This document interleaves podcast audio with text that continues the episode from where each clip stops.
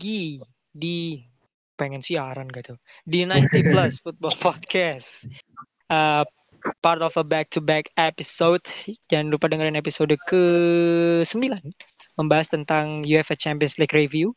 Uh, karena kita telat satu minggu tapi it's okay. We uh, semua teks akan ada di situ. So everyone has their own opinion. Masih sama gue Rainur Muhammad dan Wahyu. Still. Halo. What's up what's up what's up yes sir. Oke. Okay. ini adalah episode spesial. Angkanya 10 kita sudah tembus 10 episode akhirnya.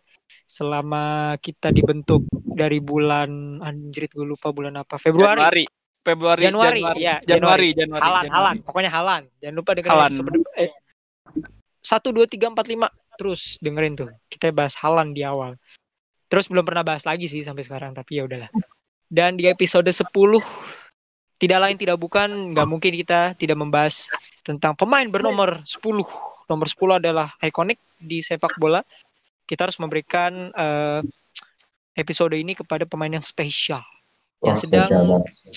Oh spesial banget. Trending topik nomor satu di Twitter dalam dua hari dan ada di explore Instagram kalian ya kan pasti termasuk kita bertiga. Lionel Andres Messi memutuskan untuk cabut dari FC Barcelona. wow That's it. duar Yes, itu judulnya. Itu judulnya. Judul clickbait. Nanti gue kasih judulnya, Messi. judulnya ada apa dengan Messi eh kayaknya kayaknya kita udah pernah bikin ya Eh kita bukan oh ya bu, lebih ke ini sih Mar. Eh I forgot. Eh Milea gitu. Gue adaptasi dari Milea Messi. Eh, suara dari Cristiano itu tuh. oh ya nanti kita bikin lagi Itu dia. ada apa dengan Messi Ada apa dengan Messi? Ada apa dengan? Eh kayaknya sekarang aja deh. Sekarang kita langsung ngomongin ada apa dengan Messi. iya bang ada apa Kenapa? dengan Messi Setelah 15 musim akhirnya dia memutuskan untuk cabut. Mungkin dari Muammar yang sebagai pengagum geng Messi, ya kan? ya eh, kalau bi- bisa dibilang eh, kenapa Messi mau cabut ya yang menjadi faktor utama eh, dan faktor pertamanya adalah tadi yang udah kita bahas sebelumnya. Eh 82 tetap kawal. Lagi di 82 itu buat Messi kayak wah. Kayak ini gue beneran beneran di Barca apa kagak sih? Apa di Crystal Juga- Palace ya? ini gue main main di Barca apa main di Crystal Palace ya. Nah terus juga yang faktor kedua juga mungkin dia udah mulai enak sama manajemen Barca dan juga Yep. ya emang mungkin dia mungkin mau cari cari tantangan baru mungkin udah mulai bosen sama Barca kita nggak tahu Oh bisa ya, bisa ya cari tantangan baru ya. Gue kira bisa memang- ya saran Pusi Oke, bisa lah bisa. Oke, manajemen sucks. Manajemen is sucks in sport. Hanya memikirkan tentang bisnis. Dan menurut lu yuk, what's your take ketika mendengar, melihat dan membaca berita tentang, wow, ada salah satu pemain terhebat di satu klub mau pindah. Think? Kag- sebenarnya dibilang kaget sih enggak ya, tapi kayaknya untuk kali ini dia sih beneran serius sih ya Messi. Soalnya kayak Messi pindah tuh udah apa udah dari dua tahun yang lalu gitu sih kayak misalnya awal-awal aja nggak mau perpanjang kontrak perpanjang kontrak sampai itu masih ya rumor masih akhirnya dibantah sama pemainnya juga tapi untuk musim ini sih gue kayaknya bener-bener bener-bener oke kalau ini beneran ini gila sih bener bener-bener semua tim berlomba-lomba gitu mau dapetin tanda tangan sang greatest of all time. Yep. Kalau sampai beneran hmm, bener gila ini beneran tra- transfer tergila. Ma kalau boleh gue bilang bakal ngalahin transfernya Ronaldo sih waktu entah dia pindah ke Madrid atau pindah ke Juve. Dari hype-nya ya, Em, dari Hmm, Betul, kayaknya untuk setuju yang ke Madrid, yang ke Madrid sih enggak sih karena kalau ke Juve iya, kayak ke Juve iya sih. Karena kan waktu itu ya dia kalau ke Madrid itu itu hype-nya besar sekali kawan. Tapi ya balik lagi kenapa menurut gua kenapa Messi hype-nya bisa gede karena again kita tidak we didn't saw this coming gitu. Tidak Ya. ada yang Ya. menduga dua musim tiga musim ke belakang kayak kita menduganya kayak Messi tuh bakal pensiun di Barcelona loh. Nanti Iya, match terakhirnya kayak Xavi kayak Iniesta dia akan diulurkan di depan Camp Nou.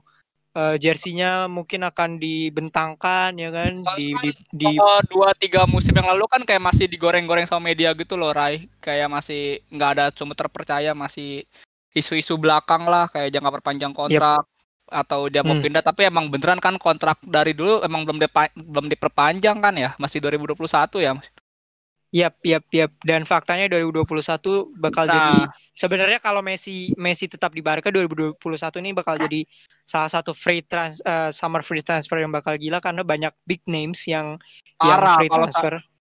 Dan Iya makanya kan? dia mungkin juga salah satunya dia nggak mau pindah musim depan juga untuk keuntungan Barcelona mungkin dia juga berpikir gue nggak mau ninggalin Barcelona tanpa tanpa har tanpa bikin mereka untung gitu loh karena juga kan Iya. kalau sekarang kan pasti uang transfer kan pasti masuk ke, ke klub kan ya Iya, betul betul betul. Masalahnya Mungkin- dia mungkin itu sih masalah dia tuh dia kan punya klausul bebas, Iya. bebas transfer ya dalam kontraknya jadi dia kalau mau mau cabut ya cabut aja gitu loh sayangnya eh, apa trans apa kontraknya itu cuma klausul itu cuma berlaku sampai Juni tahun ini klausulnya Pak. 700 Hmm. juta kan itu buyoutnya eh, release itu clause-nya cuma buyout-nya. cuma dalam dalam clause-nya 700. Itu dalam, gila dalam itu gila. kontraknya itu kalau Messi mau cabut dia tinggal cabut aja gitu loh ada opsi Oh. pembukaan oke kontraknya iya iya Cuma itu cuma berlaku sampai uh, Juni 2020. Cuma karena situasinya lagi pandemi gini, jadi sama salah tim tim Nggak kuasa hukum lah. Messi lah. Tim pengacara Messi Iya, itu betul, di, betul. di di apa di bisa di apa ya dibisain gitu loh supaya Messi bisa cabut gitu. Jadi menurut gua bukan Messi nggak juga nggak ada niatan juga buat bikin Barca untuk juga sih menurut gua. Tapi akhir-akhir Oh. ini Messi juga baru-baru ini kalau nggak salah dia juga mau buka buka apa ya buka percakapan gitu sama sama manajemen Barcelona buat ya diskusin transfer inilah. dia sampai akhir bawa sampai aja mau bawa pengacaranya kalau nggak salah deh untuk Iya duduk, betul. duduk duduk bareng Oke, oke. Dan Ini bakal unpopular jadi opinionnya sih Ray, unpopular opinionnya sih Messi tuh pengen ngajak Neymar loh kalau seandainya transfer ke City make it happen ya. Itu Oh. wah itu gila sih bener sialan. Dia, dia mau IPL akan berubah dia menjadi dia liga minta- terbaik. dia minta Neymar loh, bener-bener nggak berubah sifat dia. Ya udah berat Iya, lah kalau kenapa ya? impossible banget Kenapa lah ya? kalau sama Neymar. I don't know kenapa ya kayak tendensi seorang Messi ke Neymar tuh kayak gede banget gak sih kayak since deh. kepindahannya Neymar gue merasa kayak Messi ini care so much about Neymar ya give a f- give a lot of fucks ke Neymar kayak gue pengen Neymar. Setiap tahun ya kan? Every Mm-mm. single season Messi tuh selalu minta Neymar. Selalu minta Neymar untuk at least balik. Dan sekarang kayak Iya. statementnya Wahyu tadi gue baru tahu gue kira kayak Messi yang mau ke PSG ternyata dia ngundang Neymar. Kayak what's wrong with you with Neymar? Kayak ada apa dengan lu dan Neymar? Gitu. Kenapa lu harus ke mana-mana harus ngajak Neymar? Mungkin mem- memang sudah eh, geng Messi kali ya Mar. Tapi kan Ya, ya benar. again uh, I still don't know motif apa seorang Messi ini mungkin karena dia merasa kayak I never seen pemain ini eh, bermain sama gua gitu pemain sehebat ini. We don't know tapi gue merasa kayak tendensi seorang Messi Ya. terhadap Neymar tuh kayak gede banget sih. Tapi kalau gue boleh berpendapat ini bakal jadi ini unpopular opinion juga ya. Karena kan orang berpikirnya Messi 100% pindah.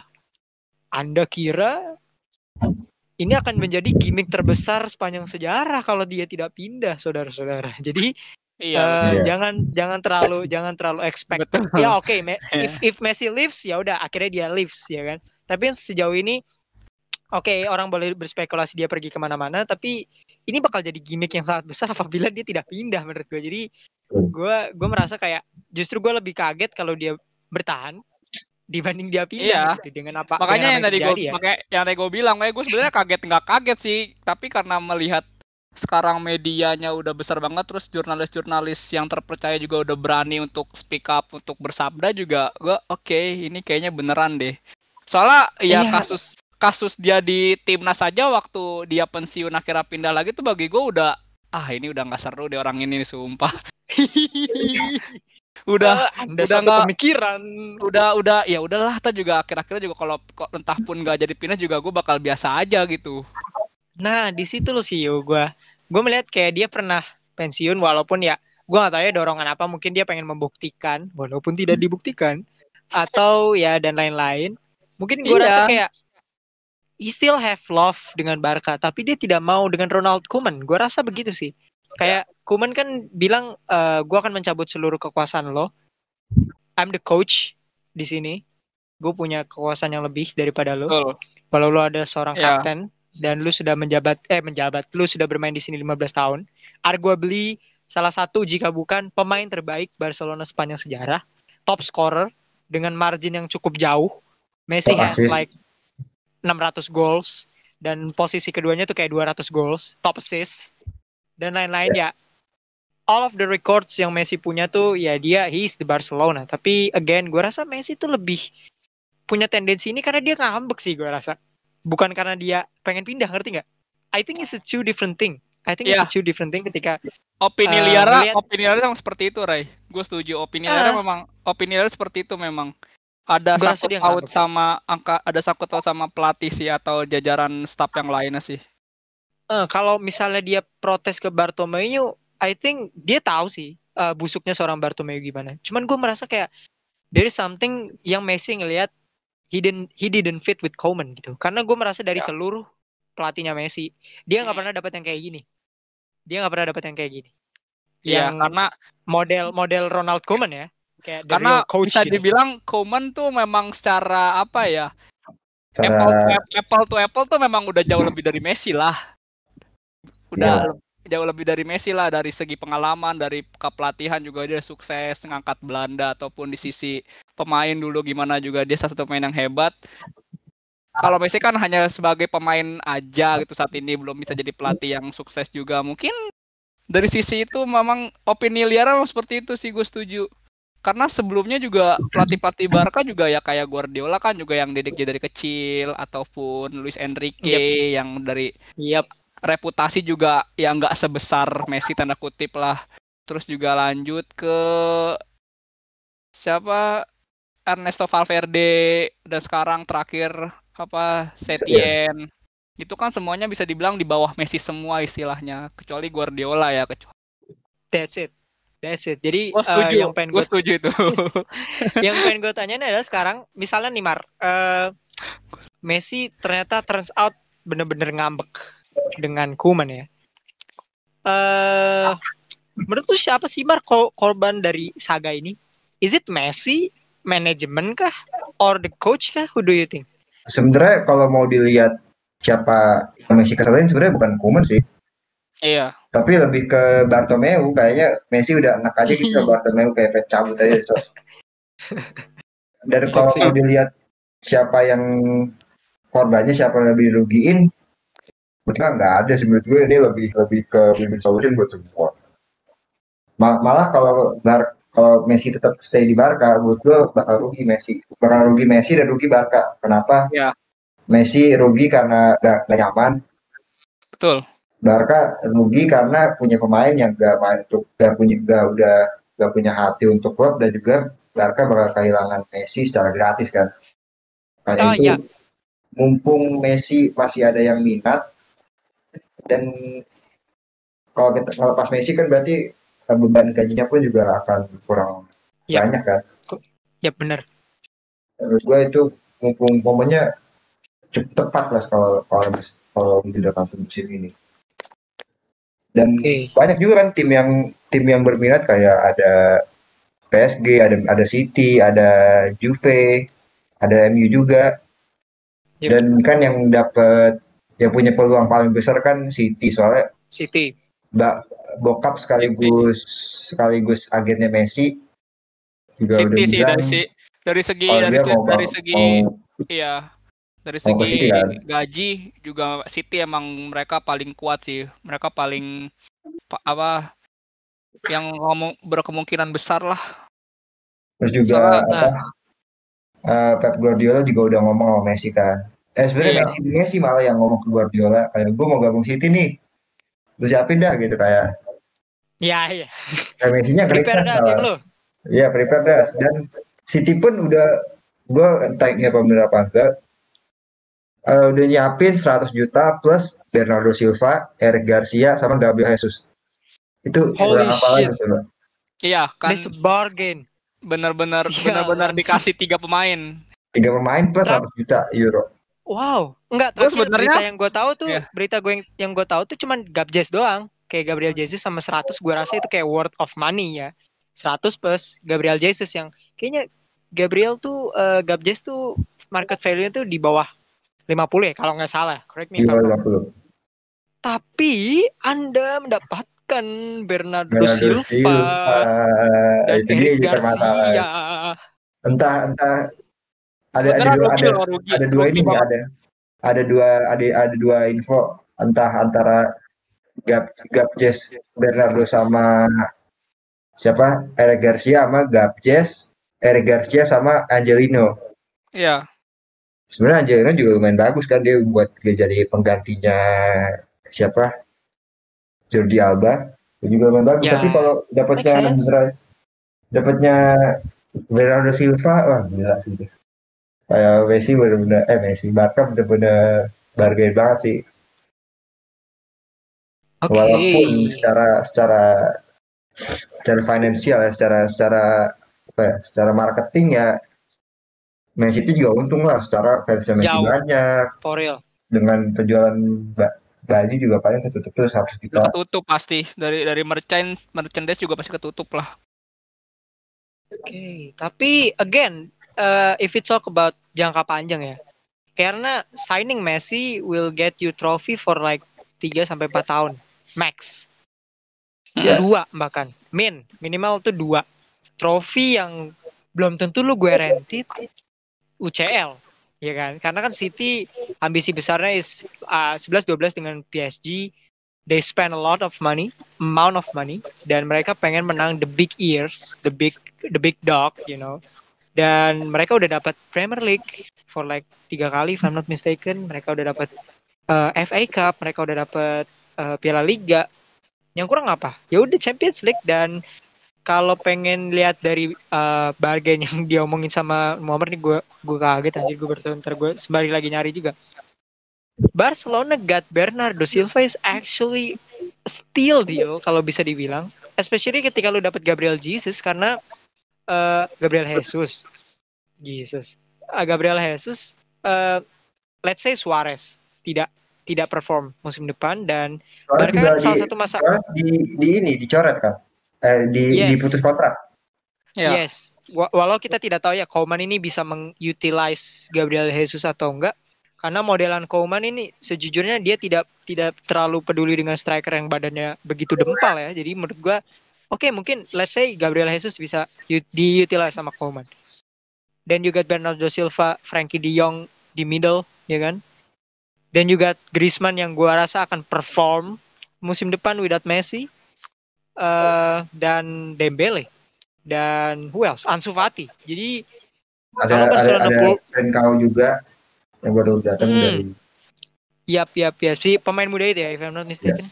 Ya betul. Iya ber- bercandanya sih mau dikasih nomor 10 ya. Jangan diulangi Mariano Diaz insidennya. Jadi eh kalau kalau if Barcelona can pull this off mereka keluarin Messi dan dapetin tiga pemain plus 100 juta, 100 juta ya tadi. Masih Ya. banyak hal yang bisa di-upgrade dari Barcelona dengan dengan hal seperti itu. Jadi gue rasa Barcelona nggak kalah sih di di bargaining ini. Mungkin untuk musim depan ya they will lose. They, eh, eh, ya mungkin mereka tidak mereka bangun chemistry just like Madrid without Ronaldo di musim pertama. Musim kedua mereka dapat La Liga lagi. Dan mungkin Dan- menurut gue Barca akan kalah satu musim sih. And then they will excel. eh, masa transisinya bakal terjadi kalau Madrid kan kayak dua musim ya dan itu juga masih berlanjut sampai sekarang kan Yap. kayak masa sebelum pas pas ada Ronaldo pas ada sama sesudah Ronaldo di Madrid walaupun Madrid menang La Liga tapi kan kayak masih kerasa banget bedanya kan Yap. nah untuk Barca mungkin menurut gua bakal lebih lama sih tergantung gimana Ronaldo men eh, ngelatih gaya ngelatihnya ya. Tapi kalau menurut gua bakal masa transisi antara ada Messi dengan ada Messi bakal terjadi minimal minimal banget itu tiga musim. Oke. Iya make sense sih karena kan Messi is the face of Barcelona selama lebih dari satu dekade. Jadi masa transisinya bakal lebih lama dibandingkan Ronaldo. I'm I'm I'm, I'm agree. Tapi keep in mind bahwa gue merasa kayak ada tendensi di mana Ronald Koeman akan kayak uh, gue nggak tahu sih dia style style of playingnya gimana ya tapi bakal ada beberapa hal yang bakal dirubah besar-besaran so if you see Barca 2 sampai tiga musim mungkin musim depan tidak tidak Barca yang sama ngerti nggak maksud gue jadi itu Yeah. bakal ada style of play yang style of play yang berbeda and uh, we talking about Manchester City lah sebagai destinasi utama. Aside of Pep Guardiola menurut lu sih kena uh, gue ke ke Wayu deh. Menurut lu kenapa sih Messi mau ke Manchester City? Uh, we know that ya City punya duit untuk cover mereka dan lain-lain. But uh, gue merasa Messi adalah salah satu pemain yang mengerti klub mana yang harus dituju uh, with all due respect dengan City. Tapi kenapa sih sebenarnya Messi uh, selain aside of Pep Guardiola kenapa dia mau ke City gue lebih ngelihatnya City bukan karena ke City-nya eh Messi bukan karena ke Manchester City-nya sih lebih ke lebih karena ke Pep Guardiola-nya sih Ray. Jadi sebenarnya mau Pep Guardiola ngelatih Persija pun ya Messi bakal Persija. iya loh bener-bener bener-bener yang tadi yang, tadi- yang tadi gue bilang karena pelatih pertamanya Messi waktu itu juga eh waktu itu masih Frank Richard Ini Riker ya Riker. Frank Richard Rijkaard, Richard ya tapi kan waktu itu yang memang memang yang membesarkan Messi kan Guardiola, Guardiola. mungkin juga dari dari sisi emosional sih kalau menurut gua Messi bener-bener apa ya lebih justru gua ngelihatnya pemain yang milih-milih lu ngerti kan maksud gue ya kayak misalnya Iya. I get it, I get it. gua ah gua nggak mau dilatih sama dia gua mau ngelatih sama ini aja kasarnya seperti itu loh Hmm. karena semua pelatih Iya. yang Messi bermain tuh nyaris bener-bener selalu nggak harmoni dalam arti kata nggak punya ikatan gitu loh dari Argentina dari Barca sel- selepas dari Guardiola bener-bener ada aja gitu problemnya Iya, iya benar-benar. gue lebih ngeliatnya sih ke City lebih karena Guardiolanya sih. Mungkin kalau nggak dari City karena mereka punya satu ambisi juga itu yang mungkin Messi lihat. Terus juga Eh, iya. mungkin ada, Hmm. ada ada gengnya juga Guero di sana mungkin di Argentina juga di Argentina juga mereka udah bermain cukup lama jadi menurut gua faktor kecilnya itu sih faktor Oke, another gang Messi in Manchester. Simple as that. Uh, gue setuju dengan narasi di mana Messi picking coach karena setelah ya you name it setelah Pep Guardiola they got Tito Villanova, ya kan?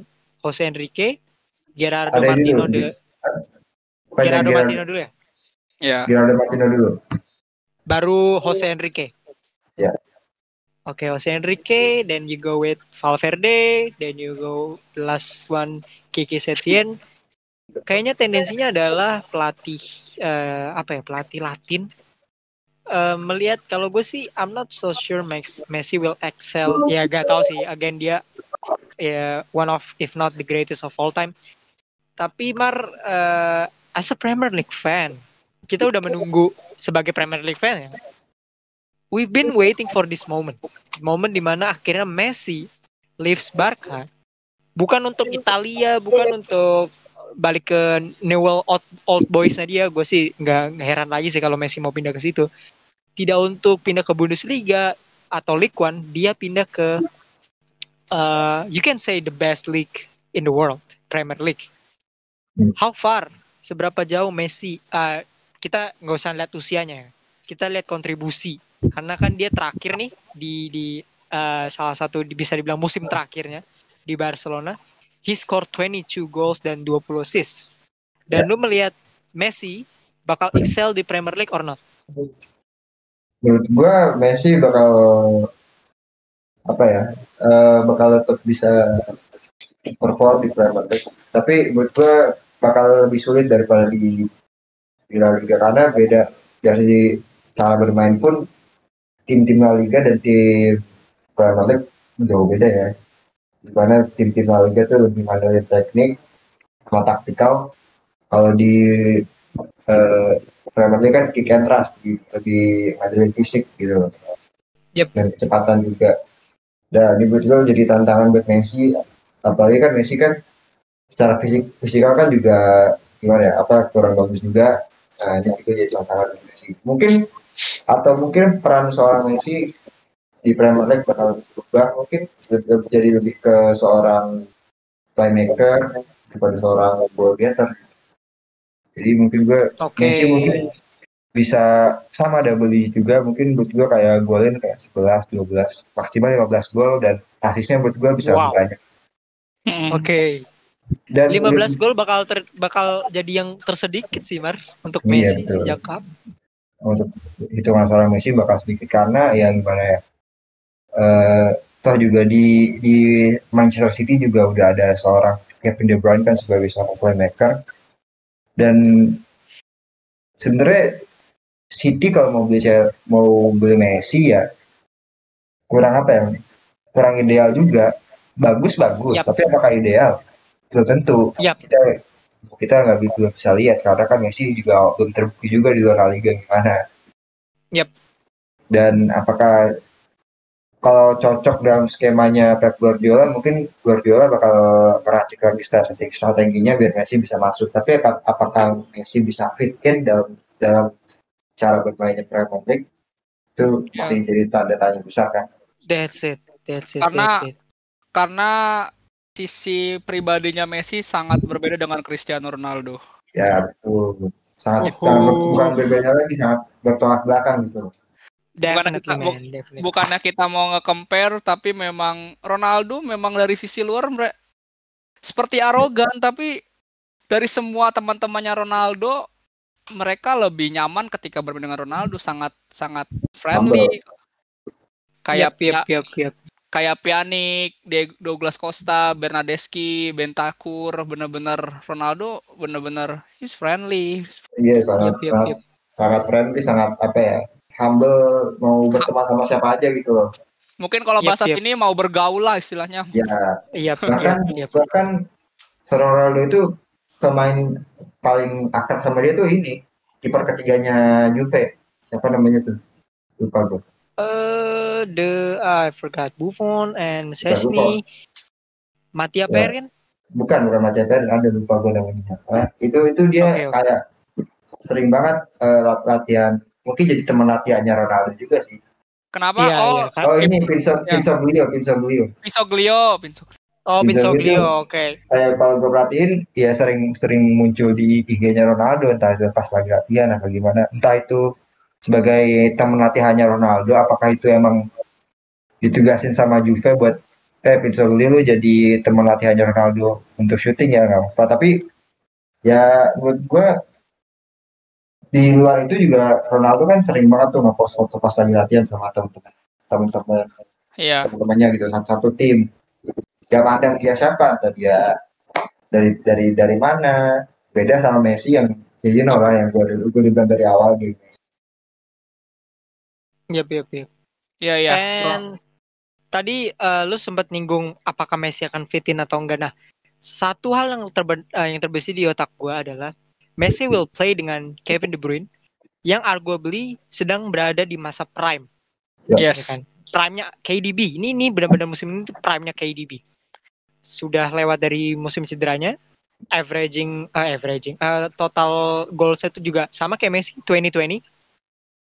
The question is, um, Messi sudah pernah bermain dengan top midfielder. You name it. Iniesta, Xavi, Sergio Busquets, um, who else? In Argentina mungkin eh Javier Mascherano, Ever Banega. Mungkin Ever Banega nggak world class, but he plays with this guy. Tapi dia belum pernah pemain. Uh, I don't know if it's racist or not, tapi kayaknya nggak sih. He never play with these white guys dengan uh, orang Caucasian, dengan orang Eropa yang uh, bukan Latin. He Oh, never gitu. play with these guys, gitu. Dan dia belum pernah bermain dengan model seperti KDB. Dan bisa gue bilang, to be honest, KDB is kind of uh, egois dalam tanda kutip egois dalam berat, dalam arti kata dia sudah tahu bahwa he is the best player in the city right now kan Ya. ibaratnya gue pemain terbaik kenapa lu datengin pemain yang ini lu Ya. nggak cukup gue gitu KDB gue rasa dia punya sedikit mentality seperti itu gue nanya ke Wahyu deh. Do you think eh KDB bisa fit mainnya sama Messi? Karena kalau tadi Muhammad ngomong Messi akan lebih bermain sebagai playmaker instead of goal getter gua rasa itu adalah peran KDB musim ini ya. Yes. itu adalah Yes, peran yes, KDB yes. if Messi plays with KDB siapa yang menurut lu KDB karirnya bakal jatuh apa, atau in some point of the of the season mereka bakal clash? Gue sih gue sih percaya sama teori nggak bakal ada dua nggak bakal ada dua matahari dalam satu lapangan sih itu nggak Nggak bakal ada ada nggak bakal dua matahari dan satu satu surya Iya, gitu. nggak bakal ada dua matahari dalam satu lapangan tuh bener gue percaya banget. Gue kita taruh bicara masalah ini deh, apa posisi mereka sama-sama main di IMF. Messi sama mungkin Messi bisa main melebar dari kanan, tapi melihat dari segi umur dan kecepatannya juga dan apa bermainnya di Barca selama tiga atau empat musim terakhir juga dia lebih cenderung dari tengah gitu. Itu benar-benar perannya perannya uh, De Bruyne. Kalau terus yang kedua kembali lagi yang tadi dibilang Rainur masalah fit in the team bagi gua bakal sedikit risky risk banget sih kalau beneran Messi ke City bukan menambah hegemoni justru malah mungkin bisa dibilang ada sedikit awkward di dalam tim kalau menurut gua karena bener-bener gue nggak ngerti sih Iya, Kenapa? iya, benar. Messi sebenarnya ya udah lalu di Barca aja gitu loh kasarnya nggak usah bikin ulah patuh sama pelatih sebenarnya selesai masalah karena bener-bener Messi tuh ya Messi Barca gitu loh Messi Yap. nggak bisa nggak bisa nggak bisa ke tim lain Oke, bener-bener oke. bener-bener aneh banget dan bener kalau masalah De Bruyne sih menurut gua salah satu emang pasti ada yang dikorbanin sih ditambah Nah, itu dia. Walaupun sebenarnya Pep cenderung bermain dengan dua dua attacking midfield ya. Dua Yap. dua dua gelandang dua gelandang kreatif lah. Dengan satu di playing midfield si Rodri atau Fernandinho. Tapi bagi gua Messi sama KDB bener-bener kayaknya mereka bisa bermain tapi mungkin Messi melebar ke kanan sih kalau emang bener-bener terjadi ya transfer ke City karena sayang banget kayak sekelas apa Phil Foden harus dicadangin lagi gitu loh. Yes, sir. That's it. Nah, eh, the last time top Argentinian player main di Premier League instead of Aguero, adalah Aguero. Di Maria. Dan Di Maria ini curhat kalau dia nggak nyaman di Inggris. Eh, mulai dari Higuain, makanannya, Higuain, Higuain, Higuain. Higuain kan juga gak nyaman kan di Chelsea. Oh, dia iya. bener-bener anjrit gue resah banget. Ini gue main di sini nggak cocok. Cuacanya nggak Sampah. gue banget, ya kan? sampah. kayak Messi eh, terbiasa tinggal di Argentina dan Spanyol. Dua negara yang basically punya iklim yang sama lah. Sama, Betul. 11, 12, 11, 14. sama, sama, nah, sama. ini gue tanya, gue tanya ke Muammar. Di Maria nggak nyaman, Higuain nggak nyaman. Messi kita tahu eh, problemnya banyak. Mungkin dia nggak pernah main di cuaca dingin. Mungkin pernah dia dengan reputasinya di UCL mengalahkan seluruh tim Premier League. Dan the point is yang pengen gue tanyain, Messi ini kan kurang fasih dalam berbahasa Inggris. Iya. Pemain yang kurang fasih berbahasa di liga yang dia tempatin cenderung akan pergi lebih cepat atau atmosfernya kurang. Contoh Gareth Bale. Sampai sekarang kan he cannot speak any Spanish. Di Maria juga nggak bisa berbahasa Inggris dengan baik waktu itu dia Man Ya. United. Menurut lu Mar, faktor eksternal ini akan jadi penentu nggak untuk longevity-nya Messi di Premier League? Seberapa lama Kalau dia gitu? untuk faktor i- untuk kalau untuk itu menurut gue nggak ya. Ter- apa secara Messi di City juga udah punya teman kayak Aguero itu kan sama Messi kan juga udah sahabatan dari lama. Yep. Terus selain, selain itu juga ada seorang Pep Guardiola yang pasti bakal bakal apa ya menuntut Messi itu loh untuk bisa fit. Tadi soal apakah Messi tadi lu juga ngebahas soal Messi versus, versus De Bruyne apakah ada clash menurut gua itu sepinter-pinternya Guardiola aja ngeracik taktik soalnya kan eh Guardiola kan ini kan berpikir taktikal ya orangnya taktikal banget jadi ya gimana sepinter-pinternya eh, seorang Guardiola untuk membagi tugas antara Messi dan De Bruyne? Nah itu, yang pertama. Yang kedua apakah faktor eksternal bakal berpengaruh? Menurut gua tadi eh, seorang Aguero dan seorang Guardiola juga bakal punya apa ya dia punya peran penting lah. Terutama Aguero ya sebagai seorang pemain. Ya menurut gua apalagi kan Messi seorang yang introvert ya kalau bisa dibilang Yap, yap.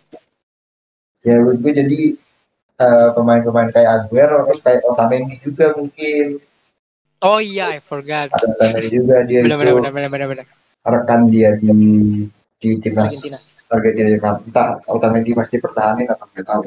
Kalau masih dipertahanin mungkin juga punya andil dalam buat Messi jadi lebih veteran lah dalam dalam apa ya dalam lingkungan barunya dia di Manchester gitu. Soalnya juga bukan bukan bukan nggak jarang pemain yang gagal bukan karena performa di lapangan, bukan karena taktik, bukan karena tim, tapi karena faktor budaya, faktor apa gitu, faktor faktor lain di luar lapangan.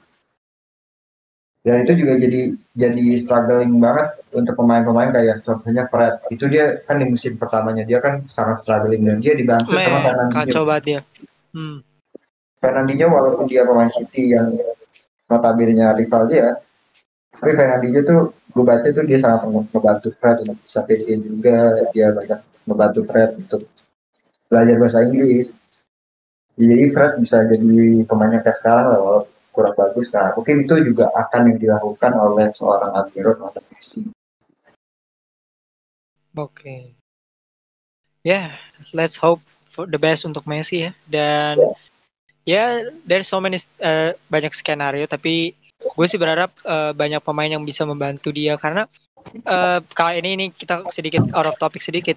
Kalau ngomongin Messi menurut gue salah satu yang kurang dia sebagai global star adalah dia tidak menjual untuk versi global, ngerti nggak? Jadi menurut gue dia untuk versi Spanyol dia selalu menjual tapi ketika when it comes to global like brand dan segala macam jarang brand menggunakan Messi sebagai face-nya dan dia berbicara. Karena kan again kendala seorang Messi adalah bahasa. Dan menurut gue itu salah satu hal yang risky untuk pemain sebesar Messi karena again Ronaldo uh, you name it Beckham mereka kan bisa punya ability untuk berbahasa Inggris. Jadi gue berharap ini jadi sinyal positif juga untuk Messi karena ketika dia bisa menguasai bahasa ini dia bisa dikenal uh, bisa dikenal dan mengenal banyak hal juga dari dari karena kan dia biasanya kalau datang di acara yang kalian inget gak sih waktu Ronaldo ngobrol sama Messi setengah eh kiri kanan gitu terus Ronaldo tuh ngajak makan malam. Tapi again Messi kalau diajak ngobrol kayak gitu dia ngertinya pakai bahasa Spanyol. So let's hope the best untuk Messi. Nah uh, last question sebelum kita menuju ke tim lain. Uh, tadi kita ngomong tentang fit. Di uh, Messi ini fit nggak sih di City dan lain-lain? Consider semua tim punya ruang gaji yang cukup. Semua tim ya? Cukup di banyak. top top. Yap yap. Consider semua tim punya cap space yang cukup banyak ruang gaji yang cukup banyak. Dari Wahyu dulu. Menurut lu Messi ini fitnya selain di Barca ya? Dia harus ke mana? Satu tim sebutkin spesifik.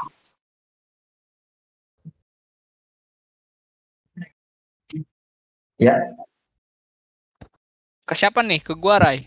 ya. Ya, kalau kalau Oke, kalau dari segi tim membutuhkan ya, dari segi benar-benar tim membutuhkan tuh, kalau memang benar-benar harus terpaksa banget sih, gue bakal pilih MU sih, gue bakal pilih. haha. Man that will be sick.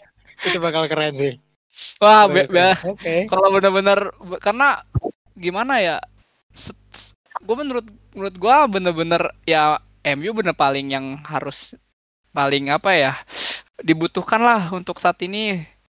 Dari segi kreativitas terus juga apa mental bermainnya. Karena selepas mungkin kalau tidak ada Bruno Fernandes kemarin saat winter juga mungkin permainannya MU juga bakal kayak gitu-gitu aja kasar ya kan mungkin juga nanti Muammar bisa setuju atau enggak sama gua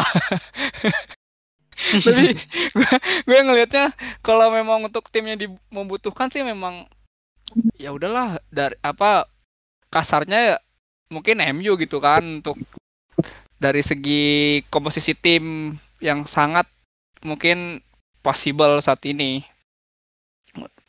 Kalau dari segi mungkin kendala selain City memang kondisi kon- apa kendala di gaji sih.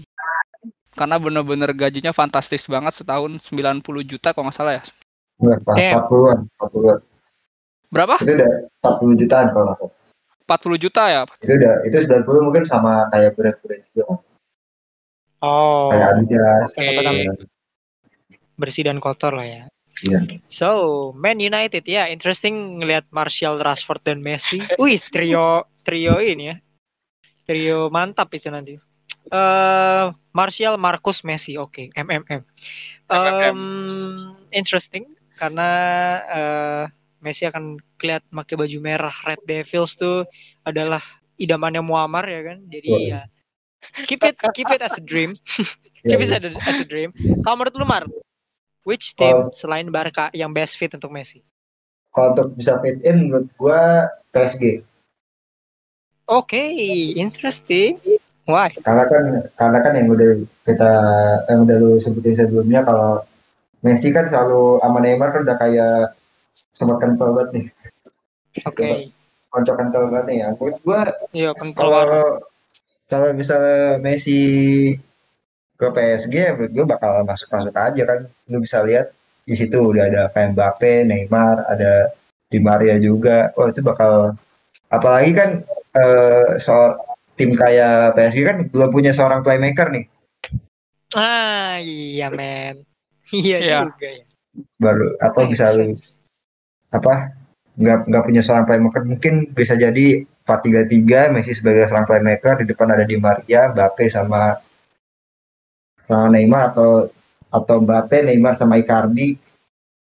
Ya mungkin tapi ada masalah juga sama Icardi sama Messi. Soalnya kan Messi itu kan temennya Maxi Lopez. Oh iya. Iya. Kita saya ingat skandal Icardi sama Maxi Lopez kan gimana. Jadi mungkin mungkin Iya. yang jadi kendala itu mungkin kalau Messi ke PSG mungkin Messi bakal request buat PSG biar ngejual Icardi mungkin. bisa jadi bisa jadi itu Fix kalau sih kalau kalau Messi ke PSG kalau sampai nggak juara UCL juga kebangetan sih fix. fix iya, banget. sense. Itu Iya, trionya sih. itu trionya tri apa front three-nya itu gila sih kalau sih. Itu kalau terjadi itu wah. Neymar, Neymar, Ba- Neymar di kiri, Messi di tengah. Oke lah di Maria udah udah 30 tahun ke atas taruhlah Mbappe di kanan. Ujung tombaknya dikasih Icardi. Wah, itu gokil sih. Sial sih itu. I'm about to say PSG juga tapi ya udahlah. Dalam dalam eh, dalam arti eh, diversity mungkin gue akan cari tim lain yang juga nggak punya playmaker yang yang playmaker gitu. Karena tadi Ya. poinnya Muammar bener juga. Gue gue awalnya pengen masukin PSG ah biar Messi taruh di kanan. Ternyata iya bener ya PSG belum pern- belum punya playmaker yang playmaker sejati gitu. Marco Verratti is good tapi not so good. Eh mungkin ini sedikit bias, sedikit bias. Tapi I would love to see him main di Juve. Tapi dengan consider considering uh, mungkin Dybala karirnya akan mati atau pindah ya karena gue merasa kayak Dybala ini adalah salah satu dari seluruh pemain Argentina yang nggak cocok main sama Messi kayaknya. Jadi tapi it will be interesting untuk melihat kayak Messi dan Ronaldo in one team. Dan menurut gue itu bakal best fit karena oke Wahyu tadi punya analogi uh, dua matahari tidak akan bisa dari satu tim. But I see that uh, Messi sama Ronaldo ini ingat mereka bukan pemain yang punya tipikal bermain yang sama. Apalagi Ronaldo setelah terhitung setelah 2014 tuh gaya permainannya beda banget 2015, 2016 sampai sekarang. Ronaldo itu udah modelan striker instead of winger.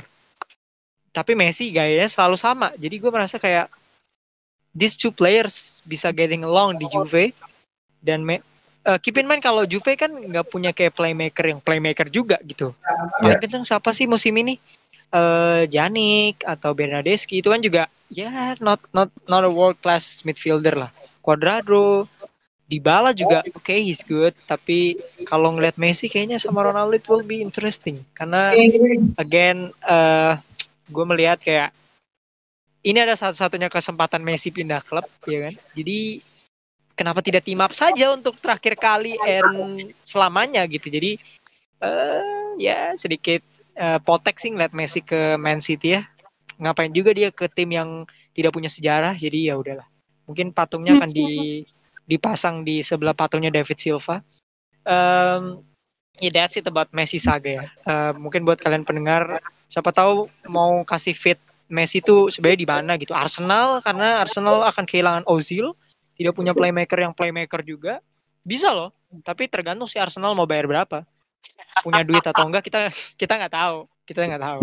Punya duit atau enggak itu kalau Arsenal tuh punya duit dulu enggak gitu. Jadi ya Tapi fit sih, gue ngeliatnya kayak fit aja gitu, kayak Arsenal, Messi, ya good lah. Tapi lima musim yang lalu, bukan musim ini. Dan selesai dengan Messi saga, kita menuju ke saga yang lain. Saga saganya Abrahamovich nih. Saganya Roman Abramovich. Ini kayaknya Semangat.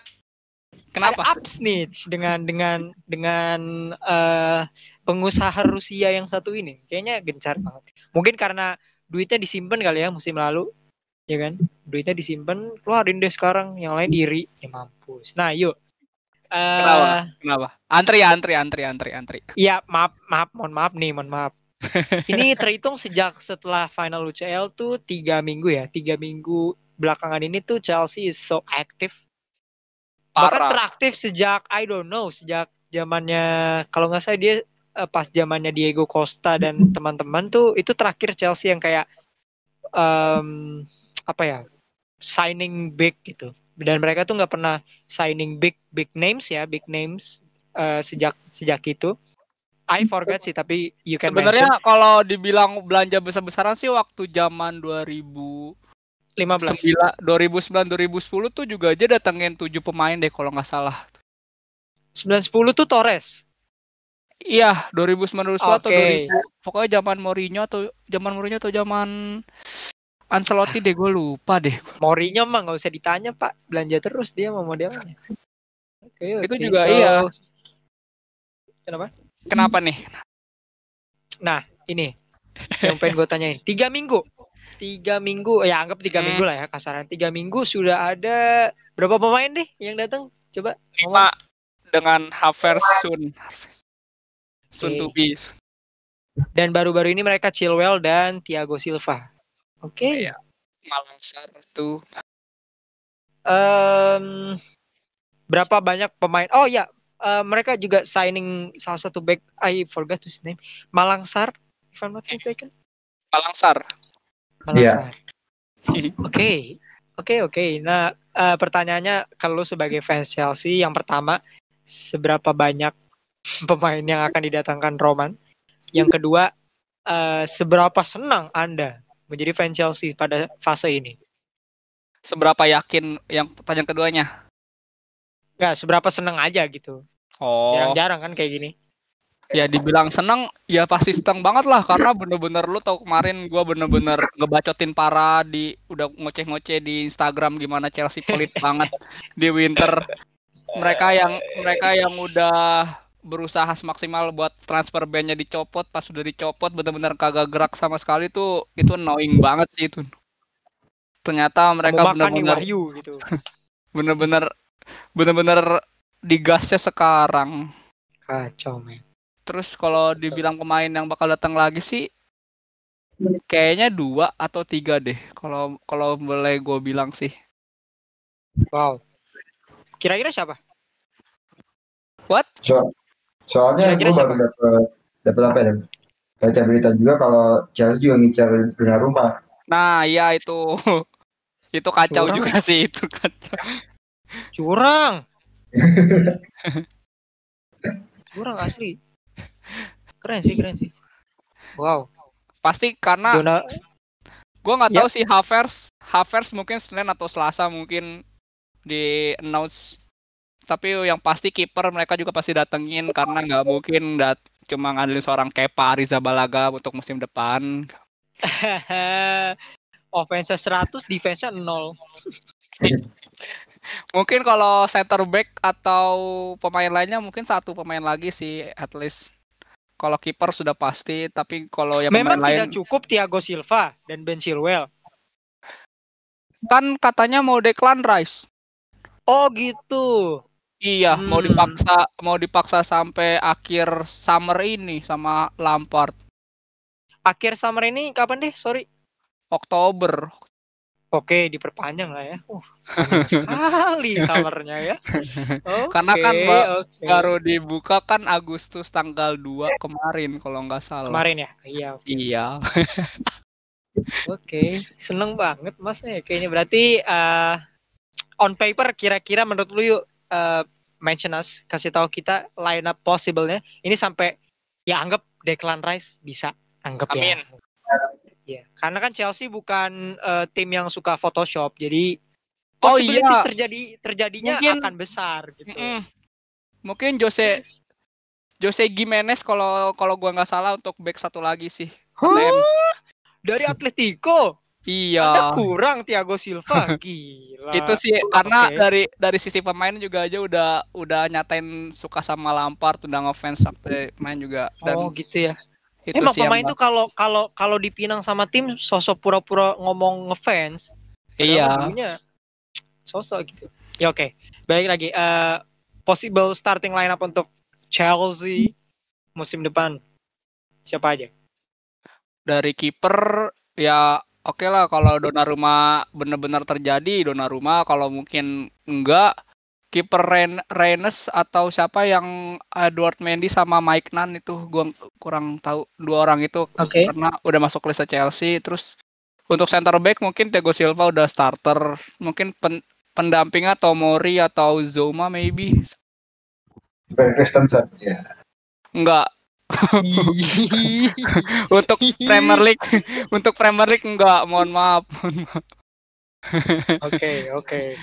mungkin untuk kanan Aspilicueta mungkin kalau Lampard mau gambling bisa taruh Richie James di kanan Aspi harus Ah, gue setuju, gue setuju. Uh, Chris, Dan Chris James make sense. Walau jadi kapten tim masih Aspilicueta tapi untuk di lapangan dikasih ke Silva bisa jadi seperti itu. Wow. New kids on the block. Oke. Karena Jorginho kayaknya bakal di bakal di ini sih bakal dirilis sih Oh. ya karena Oke, butuh biaya oke. Pak harus ada pengeluaran harus, Iya, harus ada, harus ada kena- pemasukan iya Iya. untuk sisi kiri udah pasti Chilwell lah. Masa mau Chilwell. Alonso? Emerson. Chilwell. Mungkin untuk gelandang bertahan kalau Kante nggak dijual mungkin Kante sama Kovacic ya. Yep, yep, yep.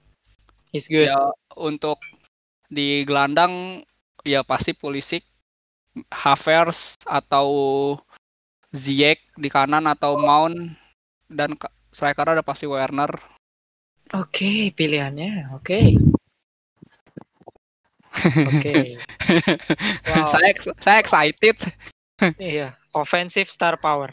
Gue melihat nama-nama di sisi offense kayaknya really Kacau. really ah, kacau sih. Kacau Parah sih Eh, itu Havertz sama Mount, Havertz sama Mount parah sih sumpah. Aduh, Virgil van Dijk Anda akan terlewati musim depan. Oke. Mar, eh, ini kita ngomongin bursa awal ya. Seberapa jauh? Ini kita ngomongin Premier League deh. We're not talking about other league karena eh, gue sendiri nggak yakin Chelsea bakal lebih jauh di Champions League. I don't know, tapi kayaknya musim depannya lagi mungkin karena kan lagi settling. Tergantung sama Lampard sih. Kalau di Premier League eh, dengan dengan kayaknya Premier League lagi sengit-sengitnya musim ini. Eh, if we talking about big top top six team ya. Tapi ini kita nggak usah ngomongin Arsenal ya. Ini top six yang lain. Eh, how far will Chelsea go? Menurut gua dengan kalau gua mau kacamata secara objektif ya, Yap, yap, yap. Iya dong. menurut gua mungkin bisa peringkat dua atau tiga tergantung tergantung City dan Liverpool. Iya. Oke. Soalnya kan Liverpool juga masih masih pasif nih. City dan City dan Liverpool masih lumayan. Eh City lumayan sih ada Ferran Torres sama Nathan Ake. Ferran Torres, yap.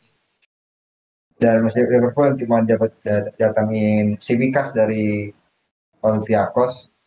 Oke, gua nggak tahu kalau itu misalnya kalau misalnya dengan situasi sekarang mungkin Chelsea tergantung ya ini kan juga masih gambling nih juga masih masih Yap, yap. tanda tanya besar dengan apa ya reformasi yang dilakukan di. Partai mana Chelsea reformasi Oke. apakah apakah berhasil atau enggak jadi tapi menurut gua kalau berhasil bakal peringkat tiga sih tergantung tergantung gimana eh, performa MU Liverpool Ya. City termasuk termasuk Arsenal dan Ya, Tottenham Arsenal juga Arsenal gue juga gue melihat bakal musim ini sih mereka bakal berbicara jauh juga sih kayaknya. Soalnya- Kayaknya ya. banyak Arsenal juga nggak bisa diremeh juga gua dengan dia ngejumlahin apa FA Cup dan juga di di bursa transfer ini juga cukup apa ya cukup, aktif gitu loh. Yang datengin William, terus ada Gabriel Magalhaes, terus juga dia rencana mau datengin Ovar, ada Coutinho juga. Ya, Oke. Coutinho. Tapi Cool, kalau cool. Ovar mungkin lebih lebih make sense ya. Terus juga dia mau mau ngedatengin apa kayak mulangin Sebayos lagi yang soalnya Sebayos kan dari Mexico dia mau cuma pinjaman nih dia mau datengin Iya, lagi soalnya iya. Kalau bisa dibilang duet Sebayos sama Shaka itu udah lumayan lah lumayan Man, working out banget. udah lumayan klop lah mereka berdua kan jadi ha- harusnya eh Arsenal working working on itu apa pulangin dari Ceballos dari Madrid. Jadi ya, Oke. ya itu eh, tergantung performa lima tim lainnya gitu, dari Big Six ini. Oke. Excluding eh, belum tentu kita belum memasukkan tim-tim kejutan dalam tanda Ya, kutip kayak- like Leicester. Leicester Wolves. dan uh, Wolves. Mungkin Ya. ada Sheffield juga, mungkin ada Leeds juga, mungkin yang baru datengin Rodrigo Moreno dari Valencia. Marcelo Bielsa, yep. Don't sleep Ya. on Leeds United. Betul betul. Ya. Oke, ataupun Chelsea. tim-tim lain. Jadi Iya ya. Karena Premier League sangat ketat musim ini. Ya, Dan Chelsea di posisi tiga kalau lancar, Mar, menurut lo? Iya. Chelsea. Sebenarnya Oke. gua setuju sih sama Muammar karena juga gua ngelihat Chelsea kayaknya untuk Premier League juga musim depan juga masih mungkin 50 sampai 55 persen sih dari persentase nggak sampai 70 atau 80 karena ba- mereka baru bangun tim dan nggak mungkin satu tahun bener-bener jadi pasti pondasinya satu atau dua musim ya kita lihat Klopp atau Guardiola juga di satu musim pertama atau dua musim pertama juga belum kelihatan banget kan Oke, yep, make sense, make sense.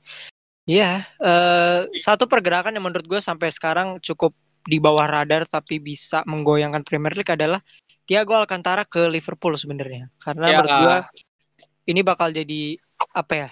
Kartu asnya Liverpool. Ah, gue tahu orang bilang Thiago Alcantara tuh kaki kaca dan lain-lain, but kita harus lihat impact gitu ya, ah, yang yang diberikan karena dari seluruh squad Liverpool gua rasa sisi midfield itu kind of kind of kind of mediocre untuk untuk level Liverpool ya. They got Jordan Henderson, Naby Keita, who else? Fabinho, Fabinho. hmm, Adam Lallana udah dijual ya. Adam Lallana udah dijual. Wijnaldum juga katanya mau ke Barca kan. Wijnaldum. Iya, Alex Oxlade Chamberlain, gue meragukan kesehatannya tapi if Jurgen Klopp bisa bisa berhasil nanda tanganin Thiago Alcantara menurut gue itu jadi salah satu hal yang bisa jadi turnaroundnya Liverpool ya. Karena kan mereka musim lalu walau gue bisa bilang best season di Premier League tapi secara overall season bisa dibilang kind of mengecewakan di second half ya. Di babak kedua itu musim mereka sedikit mengecewakan tapi again eh, Liverpool punya upper hand kalau bisa tanda tangan Thiago Alcantara tapi balik ke Chelsea kalau tadi Muammar bilang tiga dan lu bilang tiga I'm gonna say mereka punya shot sih untuk menang Premier League musim ini. Regardless apa yang iya. dilakukan City dan Liverpool menurut gue secara kedalaman kita ngomong kedalaman squad juga karena eh, salah satu faktor yang bisa buat lu juara salah satu liga di top 5 Eropa dan lain-lain adalah salah satunya kedalaman squad kan. Ya. udah dibuktiin banyak-banyak tim lah Bayern Munchen, em, Real Madrid dan sampai Liverpool musim kemarin. eh jadi menurut gua kedalaman squad Chelsea penting kalau again faktor cedera ini kita belum permainkan ya. Gue sih sejauh ini melihat pemain Chelsea yang signing terbarunya, except Thiago Silva yang sudah aging atau menua. Sejauh ini gue melihat Chelsea doing a good job. Good job berarti bukan berarti nama besar tapi fit. Kalau kita ngomongin fit lagi ya, fit sih Yes. menurut gue. Fit, Kayak gua. Zayek, oke Zayek salah satu kesulitannya menurut gue nanti adalah egonya dia sih karena menurut gue Hakim Zayek adalah salah satu pemain yang nanti egonya akan bermain in some point of the season. Eh, Mason Mount akan kesulitan menurut gue karena again dia harus adjusting sama pemain yang levelnya sudah Europe eh, top level likes of Havertz walau Havertz ya masih dulunya main di Bayer Leverkusen akan ada persaingan posisi sih menurut gue yang kesulitan dari Chelsea akan ada persaingan posisi especially di depan. Karena kan wah kayak yang Wahyu bilang lah ya kan ada Pulisic, Havertz, Tapi eh, kalau memang Chelsea mau pakai satu gelandang bertahan sih mereka bisa main sama sih Ray. Yap, I, I agree with that. Tapi again, Tapi itu riskan misalnya banget sih. Risky banget itu risky banget. Chelsea mau pakai satu gelandang bertahan gue pemain game sangat gambling bukan pemain lagi sangat gambling. soalnya lu juga nggak Gambling. bisa apa eh, bisa cuma bergantung sama seorang Thiago Silva doang kan apalagi Thiago Silva umurnya udah tahu Iya. 36. namanya nggak mungkin seperti dia dulu lah Iya, iya. Bukan Thiago Silva yang di AC Milan atau zaman PSG di awal. Jadi, Ya. ya setuju. Gambling besar apalagi kalau di Premier League ya. Ke- Kecuali bukan kalau di bukan League- Thiago Silva waktu di PES 2013 Iya, ini sudah Anjir. 2020. tujuh tahun kemudian gitu. Kecuali di League One boleh deh main dengan likes of 4-1 4-1 mungkin dan bagi eh, beberapa formasi yang mirip. Tapi ya kalau kalau balik lagi kalau gue pribadi Chelsea eh, bisa berbuat banyak depends on start mereka. Karena musim lalu mereka startnya lumayan hmm, naik turun naik turun. Lampard masih adjusting. Tapi ya mudah-mudahan bisa berbuat banyak sih gitu. Dan em, ya hoping so much untuk Chelsea. Dan mudah-mudahan mereka stop mm, signing pemainnya. Capek. Mungkin sedikit ngomongin tim tersukses di Inggris yaitu Manchester United Football Club. Ya. Em, mereka barusan adminnya adminnya MU kenceng juga loh. Dalam hal memposting on this day. Itu lumayan kenceng karena gue follow akunnya MU kan. Jadi Ya. on this day ini mencetak gol ya tidak ada pergerakan signifikan dari MU cuman ya banyak rumors again Cl- classic Man United post Ya. era Ferguson. Tapi menurut Lumar apa yang akan dilakukan oleh manajemen ke depannya? Karena kan gue ngeliat di Twitter kayaknya fans MU tuh please sign someone please please please sign someone. Be like Chelsea be like City. Menurut lu untuk MU dan manajemennya langkah sebelum summer transfer itu tuh mereka bakal ngapain? Kalau gua eh, ap- apa nih eh, MU juga butuh butuh banyak lubang untuk di apa ya di, ditambal ya. Terutama dari sisi eh, pelapis. Karena bisa dilihat oleh itu cuma make 11 pemain doang. Itu kayaknya waktu latihan tuh pas latihan taktik oleh cuma ngajak 11 pemain itu doang tuh. Kayaknya yang lain udah lu latihan fisik aja deh. Gak diajak gitu. Oke oke. Jadi menurut gua eh, MU butuh pemain pelapis yang yang apa ya? Yang setara gitu loh. So, so- kayak contohnya eh, dari sisi back itu kan sangat kurang banget tuh dari Maguire sama Lindelof. Kalau bisa tambah satu back lagi untuk jadi eh, pesaing pesaingnya Lindelof gitu loh. Jadi Lindelof sama satu satu back ini bersaing jadi duetnya Maguire itu sebenarnya kan udah ada be- beberapa kandidat tuh kayak awalnya ada Nathan Ake cuma dia City terus ada Gabriel Magalhaes cuma dia ke Arsenal itu menurut gua aduh saya sangat disayangkan banget gitu loh dengan dengan pergerakan pe- pergerakan transfer MU yang sangat lambat. Terus dari sisi tengah eh dari sisi gelandang tengah kita lihat Pogba oke lah. Terus ada ada Fred juga ada McTominay tapi Matic ini kan udah, lumayan tua. Jadi Yep. butuh butuh apa ya butuh regenerasi lagi dan saat ini gue belum bisa bisa ngelihat seorang gelandang bertahan yang bisa sebagus Matic sih dengan umur yang, Yep, yep. yang umur masih muda dan lumayan make sense untuk dibeli MU ya jadi kalau bisa mungkin Oke. bisa apa ya memanfaatkan pemain yang udah ada kayak McTominay mungkin bisa diplot jadi gelandang bertahan atau gimana dan untuk pelapisnya Pogba mungkin ya bisa lah kayak Donny van de Beek dari Ajax atau siapa Sandro Tonali mungkin soalnya kan juga MU kehilangan kesempatan untuk membeli siapa Jude Bellingham juga dan dari sisi sayap sayap kanan sebenarnya kan MU kan sangat-sangat terlalu banget tuh sama Jadon Sancho. Tapi menurut gua dengan kondisi keuangan MU yang sekarang, menurut gua Jadon Sancho bukan pembelian yang ideal. Bagus bagus, tapi apakah ideal? Tidak juga. Belum tentu karena kan di sana udah ada pemain kayak Mason Greenwood. Nah, menurut gue Mason Greenwood ini perlu di, dikasih jam terbang yang lebih, lebih banyak. Yep. Kalau karena itu gue pengen kayak Mason, Mason Greenwood dan juga satu winger yang menurut gue cukup senior. Sebenarnya gue gue pengennya sih Willian ya, cuma kan Willian udah ke Ya, Arsenal. Arsenal. Hmm. Jadi gue gue pengennya sih Douglas Costa. Oke, oke itu it's a good pick actually. dan juga pemain untuk jadi pelapis sekaligus kompetitornya Martial di posisi striker utama. So sebenarnya kan Martial ini kita tahu apa kendalanya itu dia terlalu nyang kalau gak ada pesaing dia bakal ngerasa nyantai aja jadi pemainnya jadi turun. Terbukti waktu Igalo datang dan mainnya bagus, Martial juga jadi mainnya ikutan bagus gitu loh. Soalnya masalah saingi kan.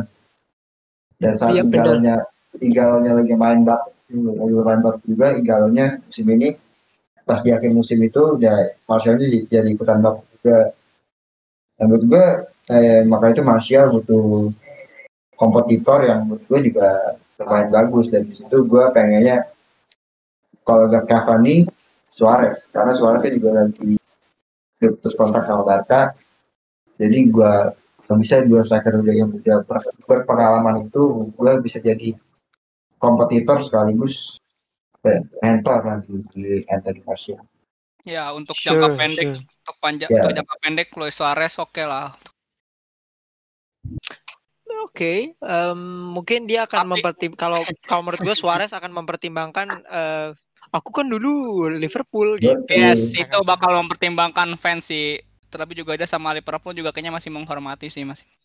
Yep. Cavani make sense sih. Cavani actually good pick karena Ya. menurut gue dia salah satu striker top top ya levelnya top tapi yang sejauh ini belum dapat klub menurut gue Edinson Cavani will be good pick karena dia bukan sekedar striker yang menurut gue Cavani bukan striker yang pelapis aja sih dia akan kalau tadi Muammar bilang eh, Martial dengan sifat kompetitifnya menurut gue Cavani is 10 times better dari Igalo jadi itu akan membuat Martial ag- agak sedikit aware untuk Ya. dua musim gitu jadi lebih Oke. ber- ber- mem- mempacu performanya dia sebenarnya kok Martial juga udah bagus sih dia udah reach 20 gol semusim tapi menurut gua itu belum cukup lah kalau misalnya dia mau jadi juara juara Premier League dan bicara banyak gitu ya. Oke, em, yo kita berharap MU bisa berbuat banyak tapi karena demand transfer sejak apalagi di era sekarang tuh setiap klub tuh dengan oleh fansnya ya, selalu di demand untuk ayo transfer pemain, transfer pemain, you know karena dengan adanya this kind of inflation ya mudah-mudahan MU signing eh, orang yang tepat dengan harga yang tepat karena Ya, betul. ya menurut gua salah satu keunggulan MU kadang ada di situ. Mereka signing orang yang tepat dengan harga yang tepat kadang ya. Eh, except Maguire karena ya sejauh ini 80 masih belum cukup untuk dia. Ya tapi kalau, eh, kenapa? kalau misalnya dibilang Maguire musimnya bagus menurut gua bagus. Karena secara dia di musim pertamanya udah jadi jadi kapten terus dia selalu bermain. Di semua laga MU dia pasti main. Mau itu FA Cup, Carabao Cup, UC Liga Eropa, Premier League dia selalu main dia gak pernah absen. Dan ya catatannya juga cukup bagus kan. MU jadi tim yang pertahanan terbaik kedua setelah Liverpool. Jadi buat gua ya Maguire musimnya ya lumayan lah tapi untuk harga 80 juta ya masih belum. Yep, dan yep, menurut gue dari media media sosial juga kayak terlalu apa ya terlalu overhypekan kesalahan dilakukan Maguire gitu gue jadi, jadi kasihan juga sih sama Iya benar-benar. Maguire yang di yang di, yang ada yang dihadapi Maguire saat ini tuh sama kayak Pogba tiga tahun lalu itu pertama kali Yep. ke MU kan juga gitu tuh ya kalau masalah itu mungkin jadi lambat laun mungkin kalau misalnya ada transfer back yang lebih mahal lagi mungkin ya, orang-orang juga bakal lupa Iya iya benar-benar. Em, lebih ke beban price ya. apalagi kan Karena juga ya, kan juga tingkah lakunya Maguire kan gak kayak Pogba tuh Pogba dulu yang Iya, betul. tampilan mungkin media sosial dan juga media cetak juga bakal sama Maguire Kalau bisa biar dia nggak ada beban juga. Bener bener bener. Ya, yeah, gotta agree. Uh, Maguire bukan pemain yang overrated sih menurut gue. Lebih ke overpriced aja karena harga Yeah. 80 itu jadi burden beban untuk dia. Tapi uh, last but not least, uh, kabar yang gue tahu adalah Manchester United ngikat Dean Henderson Iya. empat tahun, Tuh, Yes. right? sampai 2025. Lima tahun Nah, berarti. itu dia masalahnya adalah kalau lu mar jadi oleh, let's Yeah. say lu oleh, Em, bagaimana cara lu merotasi antara Dean Anderson, De Gea, dan Sergio Romero? Karena kalau kita ngomong on paper, these three goalkeeper actually ada di level yang sedikit beda gitu. Kayak Romero, he's good, tapi sejauh ini kan kayak kemarin di Europa League ya kita belum sempat bahas Europa League sedikit ya. Kemarin di Europa League karena sebenarnya Europa League itu adalah ajangnya Romero kan sebenarnya, tapi Ya. pas lawan Sevilla, pas lawan Sevilla itu oleh masang De Gea. Terus akhirnya sekarang malah ambil Dean Anderson yang performanya kemarin lagi naik-naiknya.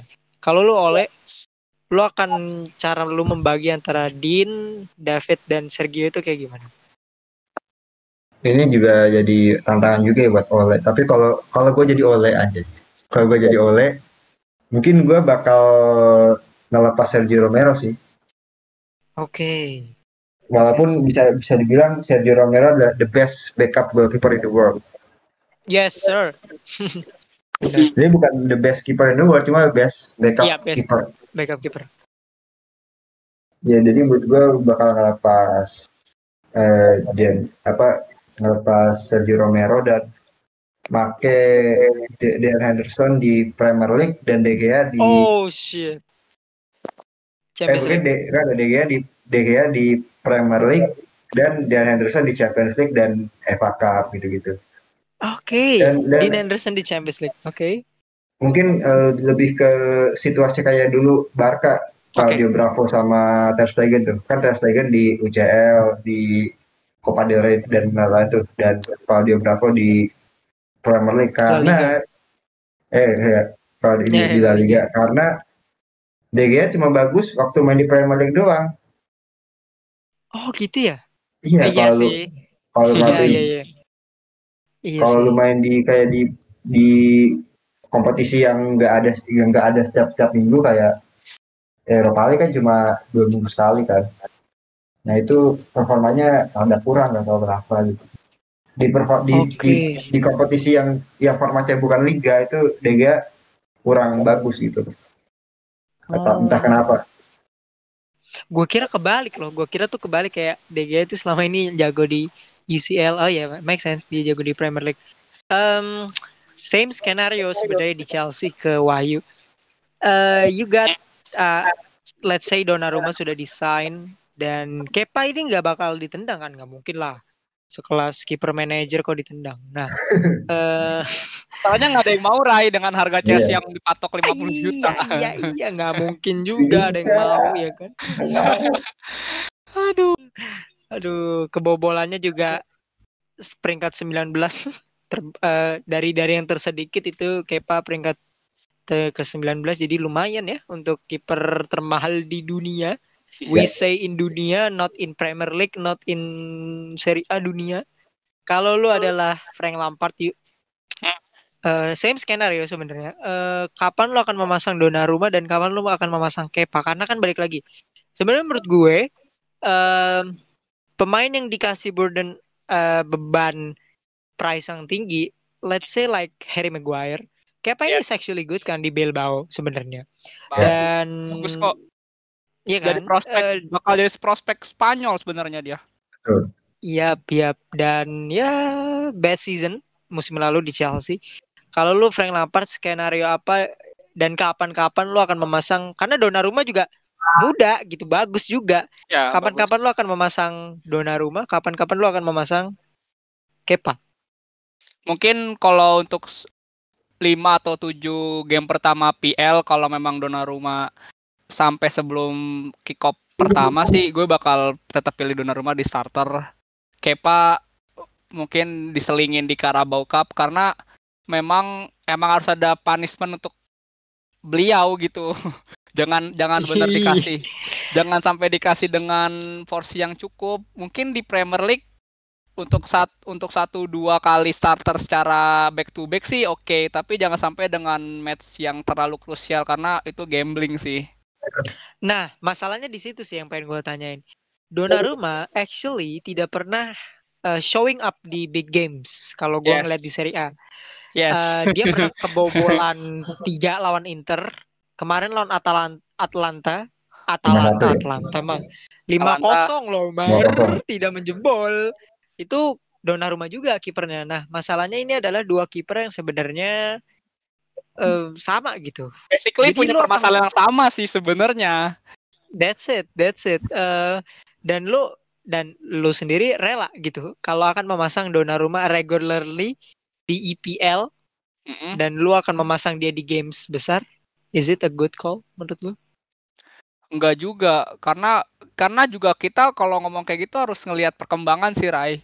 Kalau mungkin gue sih masih gue sih masih berharap Kepa musim ini ada perkembangan lah karena Iya. permasala permasalahan dia tuh bener-bener bener-bener internal banget loh, bener-bener pribadi banget dengan segala apa putus dengan pacarnya itu bagi gue ya memang Oh.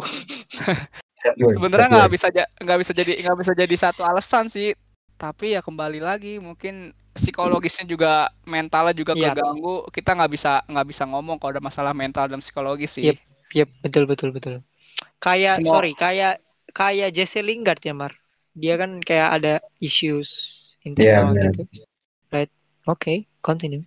mungkin kalau memang harus sebenarnya dibutuhin sih Chelsea lebih ke masalah kiper sih apa pelatih kiper yang memang capable lah karena bagi gua Hilario kayaknya masih kurang sih untuk sekelas Jang melatih Kepa dan Donnarumma Ah, iya, benar. seharusnya menjadi Hilario ini pela- yang dulu yang kiper pelapisnya cek ya?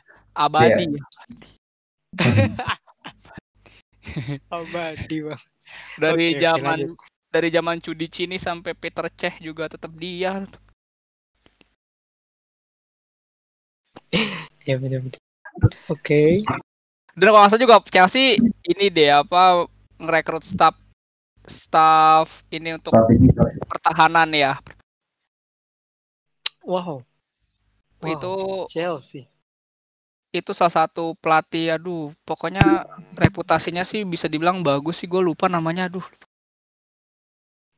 Ya, yang penting beli lah. Yang penting ya sign kontrak. Oke. iya Itu menarik dia, sih posisi dia. kiper menarik Iya iya iya. Karena kira-kira ini posisi kiper tuh la- lagi lagi apa ya? Lagi jadi perdebatan ya kan? iya Karena ya kita harus ngasih eh, atensi juga kan ke kiper karena eh, bisa dibilang dari 11 posisi kiper adalah salah satu posisi yang krusial tapi sometimes mudah untuk menjadi kambing hit, eh, mengkambing hitamkan seorang kiper gitu kan kayak yes Eh, Real Madrid dulu punya Courtois dan Keylor Navas eh, in some point of eh, the league dan itu buat gua dilema juga why kenapa kita harus mengambil Courtois tapi ternyata musim setelahnya dia bagus sama juga waktu itu ada Iker Casillas sama Diego Lopez terus em, pas masa apa ya kiper yang dua eh Ter Stegen sama Neuer juga di Jerman jadi ya kompleks juga. kompleks Apa kalau di Bravo sama Ederson? Ya, waktu di Manchester Ya. City dan ya ya ya. Make sense. Dan ya kiper pertama dan kiper pelapis sebenarnya itu akan akan jadi akan jadi uh, posisi yang bakal sulit untuk diperjuangkan. Karena kiper ya udah kiper satu bukan kayak back yang dua gitu kan. Jadi lu bisa masuk gantiin satunya lagi atau satunya lagi gitu kan. Jadi susah. So um, that's it from today's episode. Kita membahas tentang summer transfer uh, possibilities sebenarnya dan yang sudah terjadi. So let's hope uh, transfer season musim ini akan menyisakan banyak kejutan. There's Yeah. so many team yang belum signing juga, likes of PSG, likes of Real Madrid, Barcelona, uh, Munchen, Dortmund ya, they got Rainier. Apa sih Real Madrid ini kenapa? Ya, make sense sih dibuang eh, dipinjemin juga ke Dortmund. Um, likes of siapa lagi ya? Serie A juga belum sejauh ini belum ada pergerakan yang eh, massive kecuali siapa ya Mar? AC Milan ya kalau nggak salah. AC Milan got who? AC Milan Brahim Diaz. Oke, Brahim Diaz ya. Muda dan berbakat. Inter sejauh ini pergerakannya ya mereka resign eh menandatangani kembali Antonio Conte yang menurut gue itu salah satu eh, Kunci. kunci untuk Inter Milan karena they don't need players untuk se- sementara ini. Mereka butuh pelatih yang bisa bawa Inter untuk ke next step, you know. Dan ya kita akan melihat lagi bulan depan. Um, so see you guys in next month karena uh, podcast plus 62 akan libur selama satu bulan karena ada satu alasan dan yang tertentu. Kita akan kembali dengan kalau nggak salah IPL akan balik September, right? 12 September. Oke. 12 September. Kita akan kembali sekitar tanggal 20-an kalau sedikit tidak telat ya. Eh, dengan prediksi E IPL 2020-2021. We're gonna break down some teams yang harus kita breakdown. Kecuali Tottenham Hotspur karena tetap sama. Eh, we'll see you in the next episode. Jangan lupa dengerin episode yang lalu 9 dan 10. So gue Rainur bersama Muhammad dan Wahyu dari 90 Plus Football Podcast. See you guys in the next episode. Thank you. Thank you. Oke, bye.